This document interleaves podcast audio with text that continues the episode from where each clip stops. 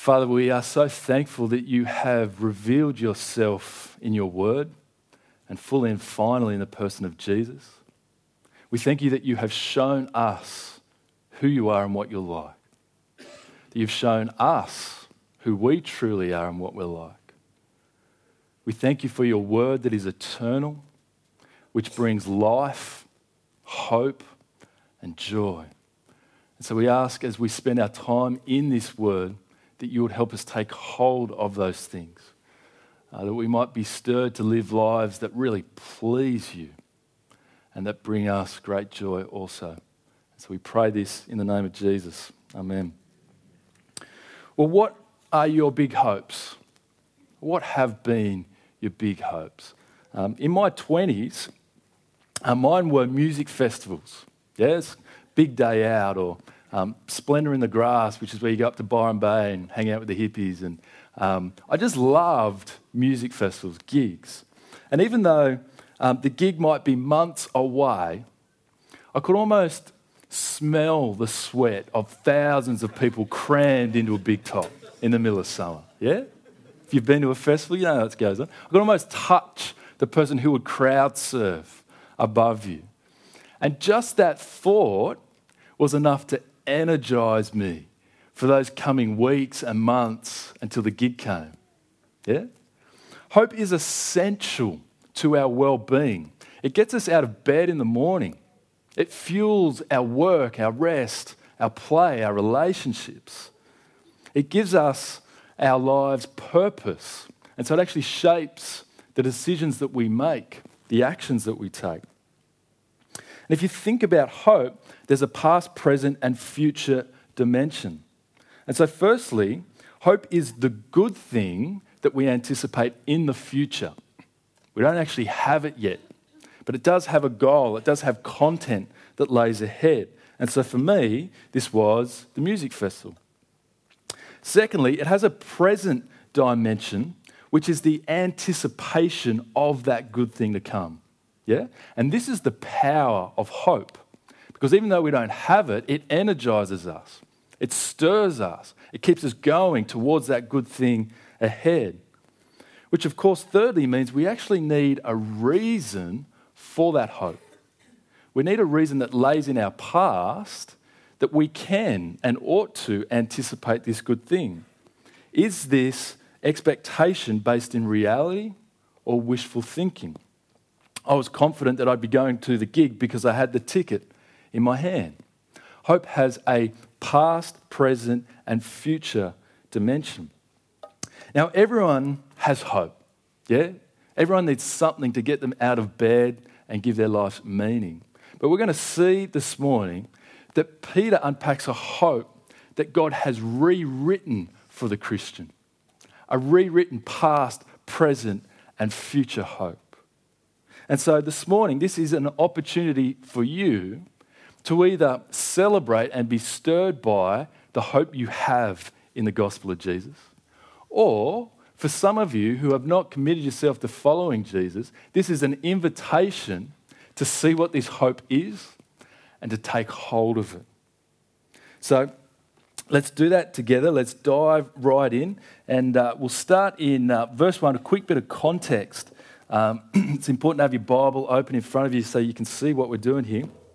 Um, verse 1, we see that Peter, an apostle of Jesus Christ, is writing to God's elect exiles. Now, my new Bible is the new NIV, which we're kind of transitioning to, but if you've got an older one, it'll say God's elect strangers. So he's writing to Christians in the first instance who are scattered outside the area of Palestine, in the area that we now call Turkey. And so these people are God's elect. Elect. Well, that's someone who's been chosen, yeah? We elect a prime minister, we elect the captain of a team. And so far, this sounds pretty good. This is written to God's chosen people. But what's the next word? Chosen to be exiles.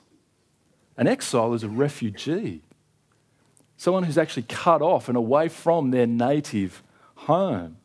So he's writing to people who have been chosen by God to be refugees. Now, that doesn't sound as positive anymore, does it?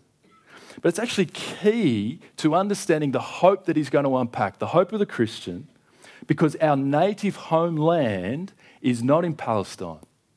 It's not even in Terrigal on the central coast, yeah? It lies ahead, beyond this life and outside of this world in heaven. And unless we get our heads around that, we trust that to be true, we're going to be frustrated and disappointed people. But this hope beyond this life has massive implications for this life. And so let's unpack those the three dimensions of hope. Firstly, God rewrites our past hope. Pick it up there in verse 3. Praise be to the God and Father of our Lord Jesus Christ. Peter can't help but start his letter with praise. Praise is a worship word, ascribing honor and glory. He's blessing God. Why is he doing that? Because in his great mercy, he has given us new birth into a living hope through the resurrection of Jesus Christ from the dead. So, what he's done here is introduced the reason for our hope, the reason that lies in our past. And what does he say the reason for that hope is? It's that we've been given new birth. New birth. So, what is new birth? Let's think about that for a moment. Have you ever been called by someone or asked by someone, you're not one of those born again Christians, are you? Yeah? Like, as though there's two types. There's those normal ones that just kind of keep to themselves, believe in a guy in the sky, but I can manage that one. Then there's the weird, wacky, full on, always talking about Jesus one, the born again Christian. Yeah? You one of those? You're not one of those, are you? Um, it's a term that was kind of um, born and propagated by those American televangelists. You remember them? And it's kind of got a bad name that's just stuck. But it was actually Jesus who came up with the term. Do you remember John chapter 3? A man named Nicodemus, a Jew, a prestigious Jew, a Pharisee, a member of the ruling council. He came to Jesus at night and he was all confused. He's like, Jesus, who are you? What do you, what do you want about? And what did Jesus say to him? He said, I tell you the truth, no one can see the kingdom of God unless he is born again. What does Nicodemus do? Well, the literal thought of actually going back in his mummy's tummy freaks him out, as I'm sure it would his mum. Yeah? He's just like, What are you talking about? How can I do that? Jesus goes on. He says, he says that only the person born of water and the Spirit will see the kingdom. Water and Spirit. A clear reference back to that Ezekiel passage that we had read, yeah? Where God said one day He's going to sprinkle His people with water to cleanse them from their impurities. That He's actually going to put a new spirit in them to replace a dead, hard heart of stone with a living, breathing, pumping heart of flesh. And Jesus says, without this, you won't see the kingdom of God. His point is hey, Nicodemus, you're a prestigious, upright Jew. You're a member of God's chosen race. Congratulations. Based on this, you will not see God. Now, friends, here's the offensive edge of the gospel, which says you are not okay. You're not okay. If the only birth that you have known is of your mummy's tummy, you will not see God. No matter your heritage, your occupation, your church attendance, your contribution to society, you have been born outside of any hope of ever seeing your Maker. That's offensive.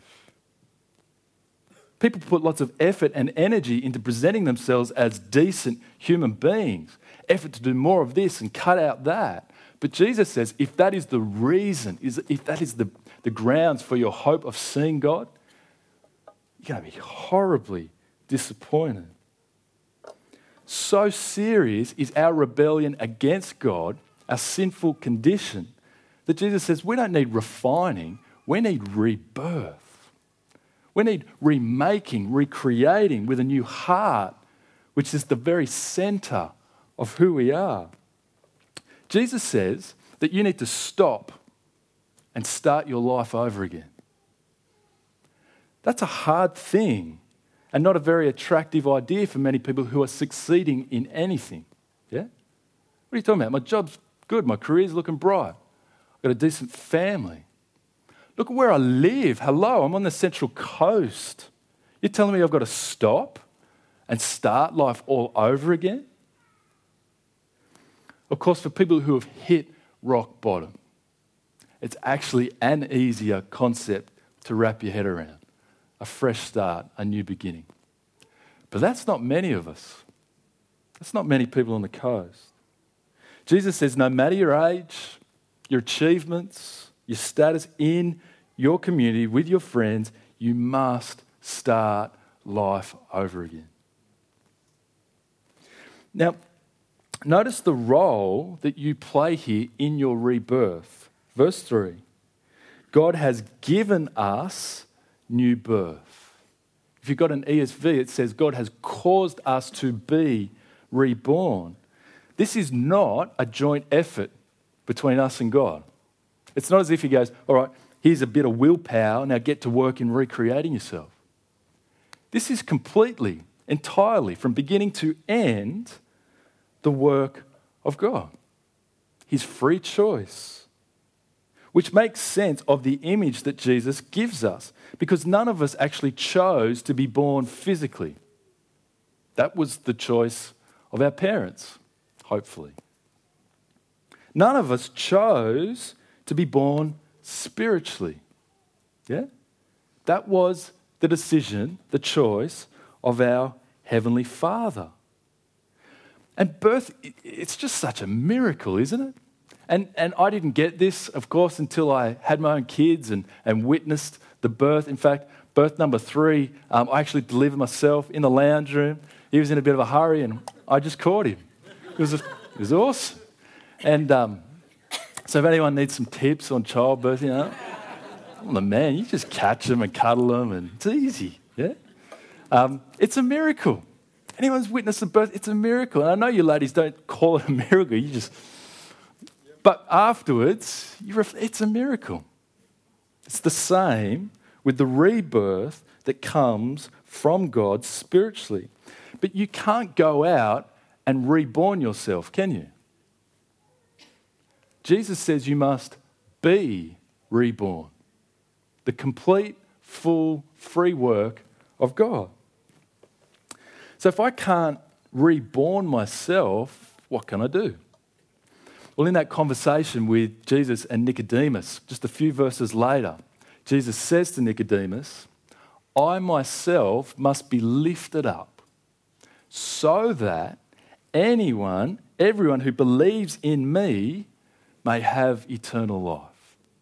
Jesus says it is his lifting up on the cross, it, his, it's his death that he dies on the cross where all of God's wrath is fully and finally in full strength poured out on his son Jesus, though he had not sinned. Jesus says it is believing in him and this work that brings us eternal life. It's to trust that God sacrificed his own son to make it possible, even possible, for your rebirth. And let's get one thing clear your trust in God doesn't then bring about your rebirth as though that was your decision. This trust is a fruit of God's free, enlivening work within us. But that's a sermon for another day. This is all God's work, which Jesus says we must put our trust in. And so let me ask you right now, let's just pause. Have you fronted up to the confronting words of Jesus when he says, You are not okay. You will not see your Maker unless you are reborn. Friends, Jesus says there is no hope apart from being reborn. Have you put your trust in Him? But Peter gives us another reason for our hope, one that actually precedes the rebirth. Have a look at verse 3. Having spoken about God the Father, he says, In his great mercy, he has given us new birth. Now, mercy is one of those words that's used hundreds of times through the Bible. We speak of it, we sing of it, we pray of it, but are we clear on what it is, what it means? Um, did you ever play or do you know what the game Mercy is as a kid? Nah, no one has today. Let me tell you, let me educate you. You missed out on some fun. It's where you and your mate, maybe your little brother in my case, you lock hands, right? So you join hands like that, lock together, and on the count of three, go. And what you've got to try and do is try and break the wrist of your little brother, yeah? And you're just in this match. And then it's at that point where usually the big brother over the little brother's got them at the point where the wrist's about to break, where he calls out, Mercy! And that's the point of the game where you have to stop, where you go, I'm going to show you pity and compassion in your miserable state. That's kind of like the mercy described in the Bible, with a couple of important distinctions. The first one is God is not the source of our misery. We are. Our sin is. But we are miserable, and He does show pity on us. But secondly, this is not a game between friends or family. See, God's mercy speaks of His loving kindness awarded to the undeserving. Loving kindness awarded to the undeserving. Now, we're familiar with the concept of awards. It's just the way of our culture um, where we award the elite, the winners. So the, the best singer is going to win the voice, yeah? And um, the skinniest fat person is going to win the biggest loser. Um, it's just what we do as a culture. We, we, we award the great. Winners are grinners. But God's mercy is totally countercultural because it's His loving kindness that is awarded to losers, real, literal losers, to the undeserving. In fact, more than undeserving, to the ill deserving. Colossians 1 speaks of our sinful behavior as having made us enemies of God. Personal enemies with the Creator, with the Almighty God, engaged in a war that was not going to end well for us. Ephesians chapter 2, verse 3 says, Because we have followed our own desires and not God's desires, we were deserving of his wrath, of his judgment. But the very next verse, verse 4, says, But because of his great love for us, God, who is rich in mercy, made us alive in Christ. Friends, that is the repeating pattern of the Bible, where our sin is met by God's mercy, which brings us into new life, a rebirth, which brings us a hope. And the fruit of this hope, we are told, is our joy, which we're going to come to, and God's glory. Over and over and over again. That pattern is repeated. God rewrites our past hope, our reason for hoping, because He is merciful and because He has given us the gift of rebirth. Secondly, God rewrites our present hope. Because when you're born, you're born into something. As great as the birth thing is, the focus then moves on to what comes ahead. You're born into a hospital or a lounge room, in my kid's case. You're born into a country, uh, in a period of history. And when you put all of that together, humanly speaking, that means you have been born into a life of hope or hopelessness. Just last night at Saturday V, there were four brand new babies with us who had been fostered out to different homes. And I've heard some of the stories of where these kids have come from. Brand new little babies. These are kids who, humanly speaking, were born into a hopeless situation, a hopeless future. But because of merciful intervention, They've now been brought into a family who are going to love them, and they now know something of hope. Peter describes God as having mercifully intervened in our hopeless situation. And he's actually brought us into what he calls a living hope. A living hope. Now, he's going to unpack this some more in a bit. But firstly, the hope is living because it comes, have a look there in verse 3, through the, through the resurrection of Jesus Christ from the dead. So it actually comes through a man who lives, never to die again. And so our hope, everything we long for and the anticipation we have, is not grounded in wishful thinking. It is not grounded in a vision or someone's interpretation. It's grounded in God's work in history, an event in time and space that you can push and prod with all the overwhelming evidence to support it. And if you haven't done that, if you're not convinced on that, come to life that you heard spoken about. It is overwhelming. And so, to the Christian, when Peter says in chapter 3, verse 15, he tells you to be ready to give an answer to anyone who asks you, Why do you hope? He says, Be ready to give the answer for the reason for your hope. So, of course, one of your reasons is the tomb is empty.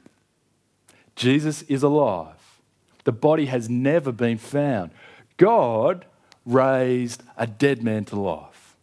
That is what your hope is grounded in. That is why your hope lives. But it also lives because the goal, the actual content in the future lives, which we're going to get to.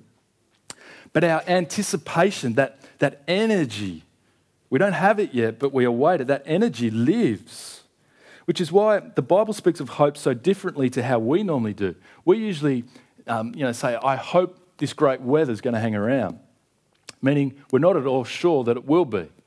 I'd like it to, but I can't be confident that it will.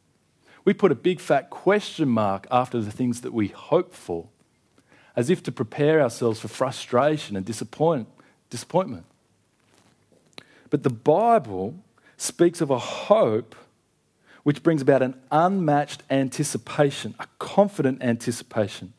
Because by looking back to the death and resurrection of Jesus, an event in history, we have confidence to look ahead to what we don't yet have, but what has been promised to us. A hope that is big and brilliant, which he now goes on to describe. But before we look at it, do you remember in Luke, we've just finished up, we heard Jesus say, that the legit follower of Him, the person who's truly been reborn, is the person who is going to pick up their cross daily, deny himself, and follow Him in the way of suffering. I don't know about you, but that still smacks me in the face every time I consider it. Whoa. But he says that knowing the hope that is at the end of that road. He says that knowing the hope that he's behind that narrow door that Dale took us through last week. And so God has rewritten our present hope, one that will energize us in the Christian life, which will be hard. Thirdly, God rewrites our future hope. Because prior to being reborn, our hopes are small, and petty in light of eternity. And they're actually, compared to a living hope, they're dying hopes. Because whatever it is, it's actually going to die with us, it's going to the grave with us. Consider the hope that you see your friends and family and people in the community. I mean, what is it? We need something to fuel us. So, someone's got something. As I look around, I see people hanging their hope in relationships. Yeah, it's a big one. Relationships that so often sour because of abuse, betrayal, and selfishness. Or even those good ones, those precious ones, they end, they perish with death. Hope in relationships is ultimately a dying one.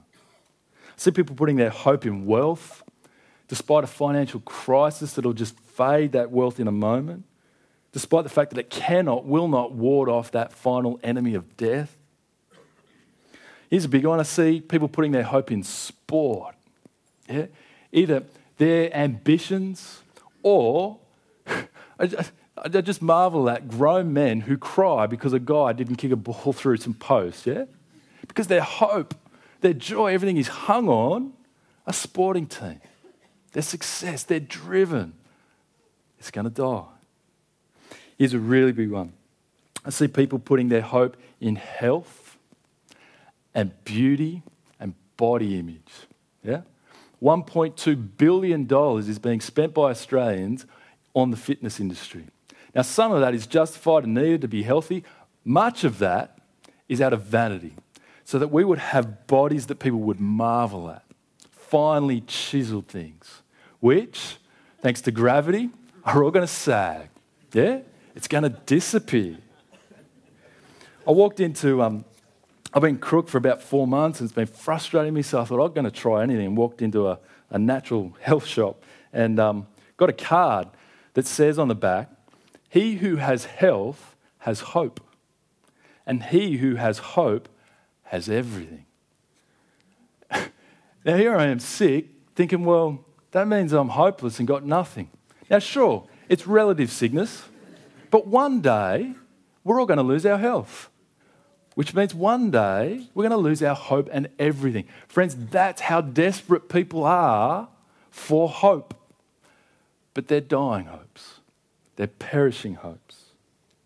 But the hope that Peter describes here is one that is big, that is enduring, one that will never fade. He describes it as, have a look, verse 4, an inheritance that can never perish, spoil, or fade. An inheritance. Now, the concept of an inheritance is pretty easy, yeah? It's something of value that awaits us down the track, that we look forward to. But when we think of inheritance, it's usually tinged with sadness, either because your parents are still alive and they're retired and they're blowing your inheritance, man. They're like caravan and trips around the country, and you're thinking, I'm going to have nothing. And so it's tinged with sadness. Or either you have received whatever your parents have left you, but it took their death for you to actually get it. It's tinged with sadness. There's no sadness about this inheritance if your hope is in God. But what is it exactly? What is it? Because he doesn't actually kind of flesh it out and put heaps of detail on it.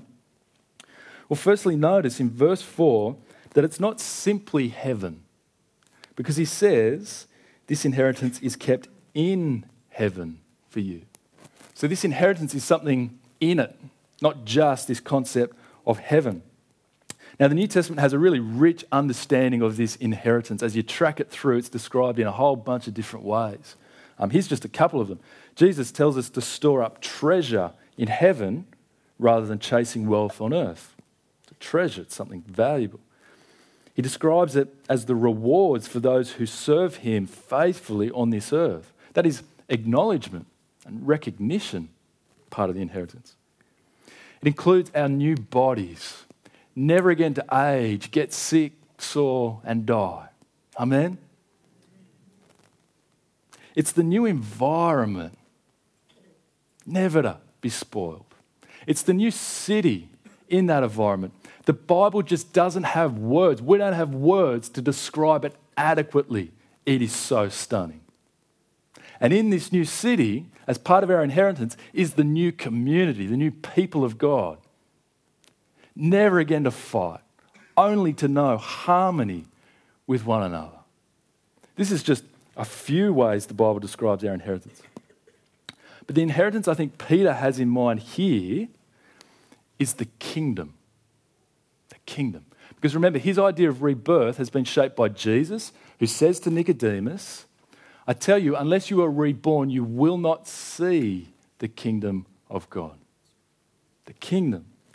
And if you've been with us through our series in Luke, you'll know that the kingdom of God is what is at the center of Jesus' teaching. It's what he keeps coming back to. And you remember that to understand the kingdom of God, the kingdom is not so much to focus on the place and the stuff in that place, but to focus on the king of that kingdom, his rule and his reign, and our right relationship under him. Our restored relationship with this king. That is what it means to be in the kingdom of God. That is what Peter's describing as our inheritance, which makes sense of the rebirth image because when you're born physically, you're born into relationship with your parents. When you are reborn spiritually, you're born into relationship with your heavenly Father. And come to chapter 3, verse 18, where Peter makes crystal clear the end point of your hope, the content, the goal. Where he says, For Christ also suffered once for sins, the righteous for the unrighteous. Here it is to bring you to God. To bring you to God. That is the goal of all of your hope, to be brought to God, which makes Jesus' perfect life, his substitutionary death, his victorious resurrection, it makes all of that, it makes our rebirth and our justification and our sanctification and our perseverance, it makes all of those things not ends in themselves, but rather the means to the end of being brought to God. Friends, that's the center of our hope. And if that doesn't excite you, pray that it would. That is what God has acted in history with the death of his son to achieve, to bring you back into relationship with himself, all to the praise of his glory. That is an amazing hope. But it can be a difficult one for 21st century materialistic people to really appreciate because we are so used to fixing our attention and longing for material things. And so we look to the new bodies that we're going to get and the new environment that'll be there and the new jobs and the new homes and, and all of those good things that are true and to be longed for. But the only reason they're to be longed for, the only reason they will be enjoyed is because they will be experienced in the presence of your God. It is into a relationship that you have been born. Uninhibited by sin when we get there. No more frustration. Unending. No more death. That's what awaits you if your hope is in Jesus. But lastly, on this inheritance, how can you be sure you're going to get there? How can you be sure it's going to be everything described? Well, two things it, the inheritance, is kept for you by God. Secondly, you are kept for it by God. This is beautiful. Verse 4 This inheritance is kept in heaven for you. That is, it is kept beyond the decaying forces of this world, which is why it cannot, will not perish, spoil, or fade. It is kept beyond your happy or sad situation right now, which means even your experiences in life cannot damage it. It is kept there by God for you. But secondly, verse 5, you are kept for it, where we read, You, through faith, are being shielded by God's power. Now, notice this is the first time Peter speaks of our involvement in this hope. Up until now, it's all God's doing. He's choosing, He's electing, His mercy, His rebirth. Now we're told, how are we kept? Through faith, by continuing to look to Jesus and trust in Him. That is how God will shield us, will protect us. And that image of protection isn't kind of one of a, a security camera that's high up on a street and some random guy kind of glancing at the screen. The image is one of a security detail, your own personal bodyguard. You know, United, uh, the President of the United States and the big, bald, beefy guys who have got his back, I reckon he feels pretty safe, pretty confident. But that is nothing compared to what you have. you have God in his power, the power that raised Jesus to life, watching your back. Only on your good days, when you're reading and praying and coming to church. No, no, no, no. Through faith. Not because of your performance, but because you continuing to trust in the performance of another. Isn't that good news? It doesn't rest on you, it rests in God and His power to keep you. How long is He going to do this? How long has He got your back? Verse 5 until the coming of the salvation that is ready to be revealed in the last time. He's got your back until Jesus returns. That is good news. Your hope is secure. You are going to see it because God's going to get you there. Friends, keep trusting in Jesus.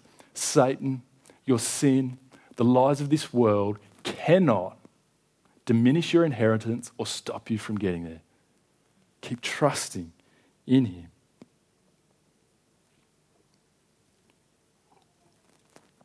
Now, that's an amazing hope. God has rewritten our past, present, and future hope. And so we just kind of stand back from that for a moment. Let me apply it to us in three ways. Firstly, reborn people rejoice. Reborn people rejoice. Have a look at verse 6. In all this, you greatly rejoice. It's a joy that he describes in verse 8 as an inexpressible and glorious joy. The New Testament keeps pointing to joy being the fruit of our hope. We have hope, the next link is our joy.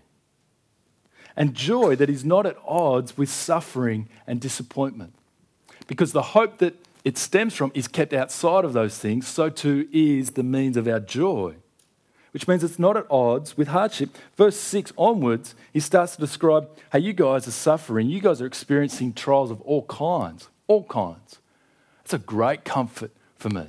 Whatever the trial is, it's a trial of any kind, I can still have joy in it. In fact, he goes on to speak about a particular suffering they have, which is one for their love of Jesus their persecution, a world that is against them.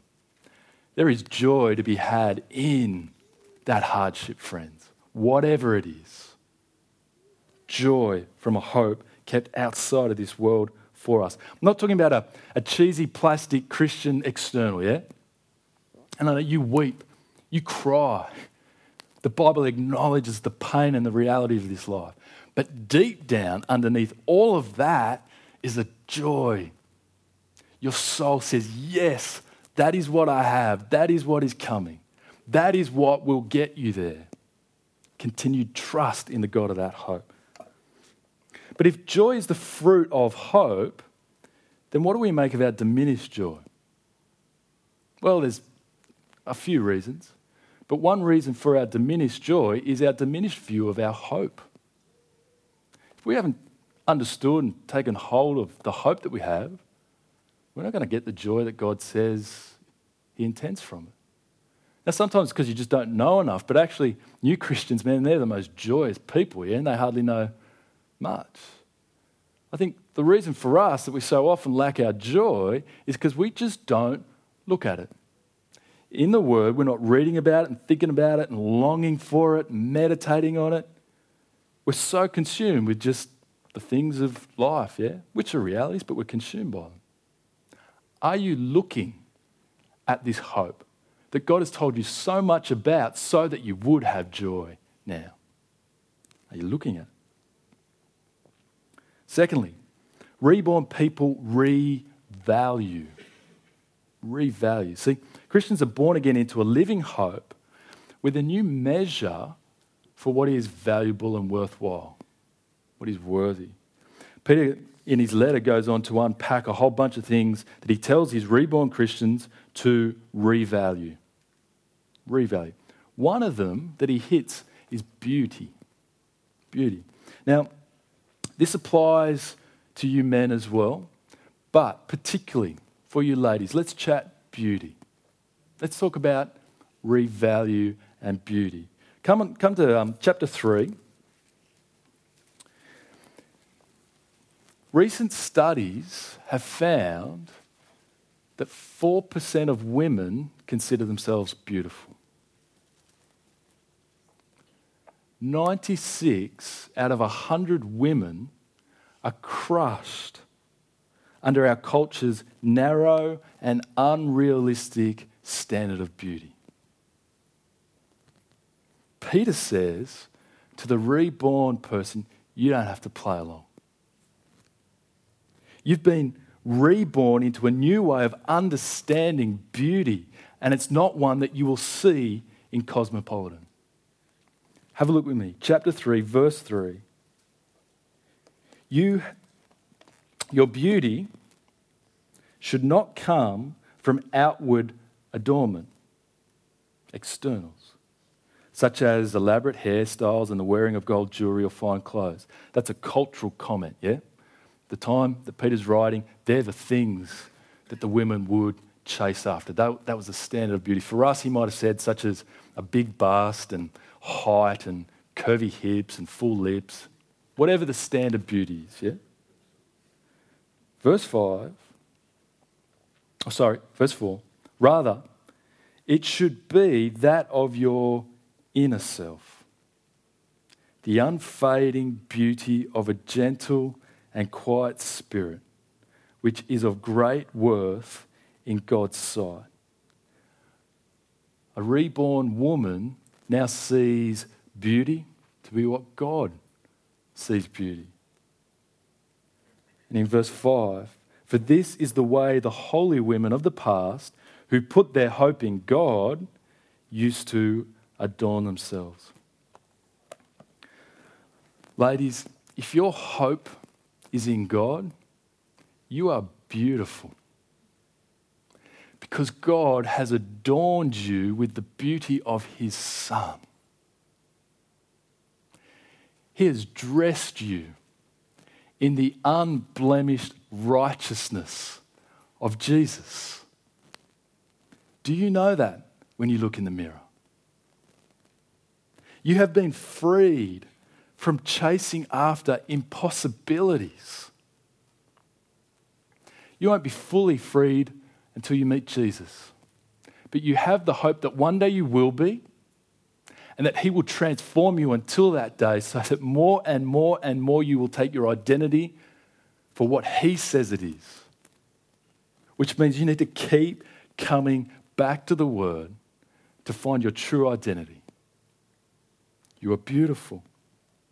Husbands, continue to affirm your wife's appearance. But are you affirming her true beauty if her hope is in God? Do you see how beautiful it is? A gentle, quiet spirit, a woman who is at peace with God. Parents, be talking to your daughters about this before Cosmopolitan does.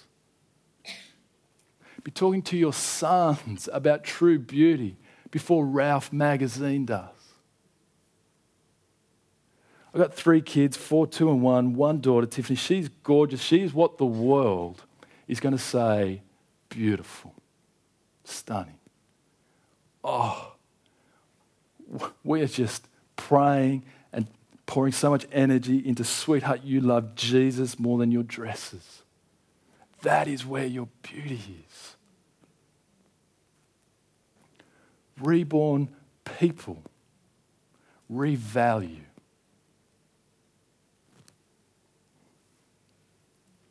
Thirdly, reborn people live as refugees. We're elect exiles living away from our native home. Which means we haven't arrived and we don't settle. That dream house in Terrigal, you have not arrived. Let the bumps and bruises and frustrations and disappointments of your life on the Central Coast remind you that you are living in a refugee camp someone cut off from their native home who is looking to it and longing for it. Have you seen pictures of a refugee camp? They're nothing special. They're set up as temporary residents for the exile who is just longing to cross the border into their home. Which means, friends, we have this constant tension that we need to keep coming back to of loosening our grip on the things in this refugee camp that will perish, spoil, and fade. Continued tension to do that. And so that we would use the things that we have, the resources God has blessed us, for the sake of His kingdom. That kingdom that we have been reborn into, that relationship with Him. Friends, hold loosely to the things that will perish, spoil, and fade, and fix your gaze and cling to your inheritance of hope that never will. We need help to do that, yeah? How about I pray that God would do that?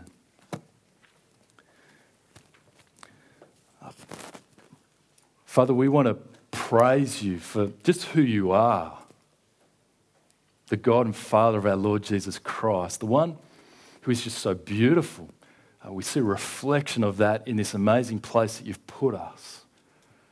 But Father, you are so merciful. You have shown amazing loving kindness to ill deserving people like us. It has been your free choice. We thank you.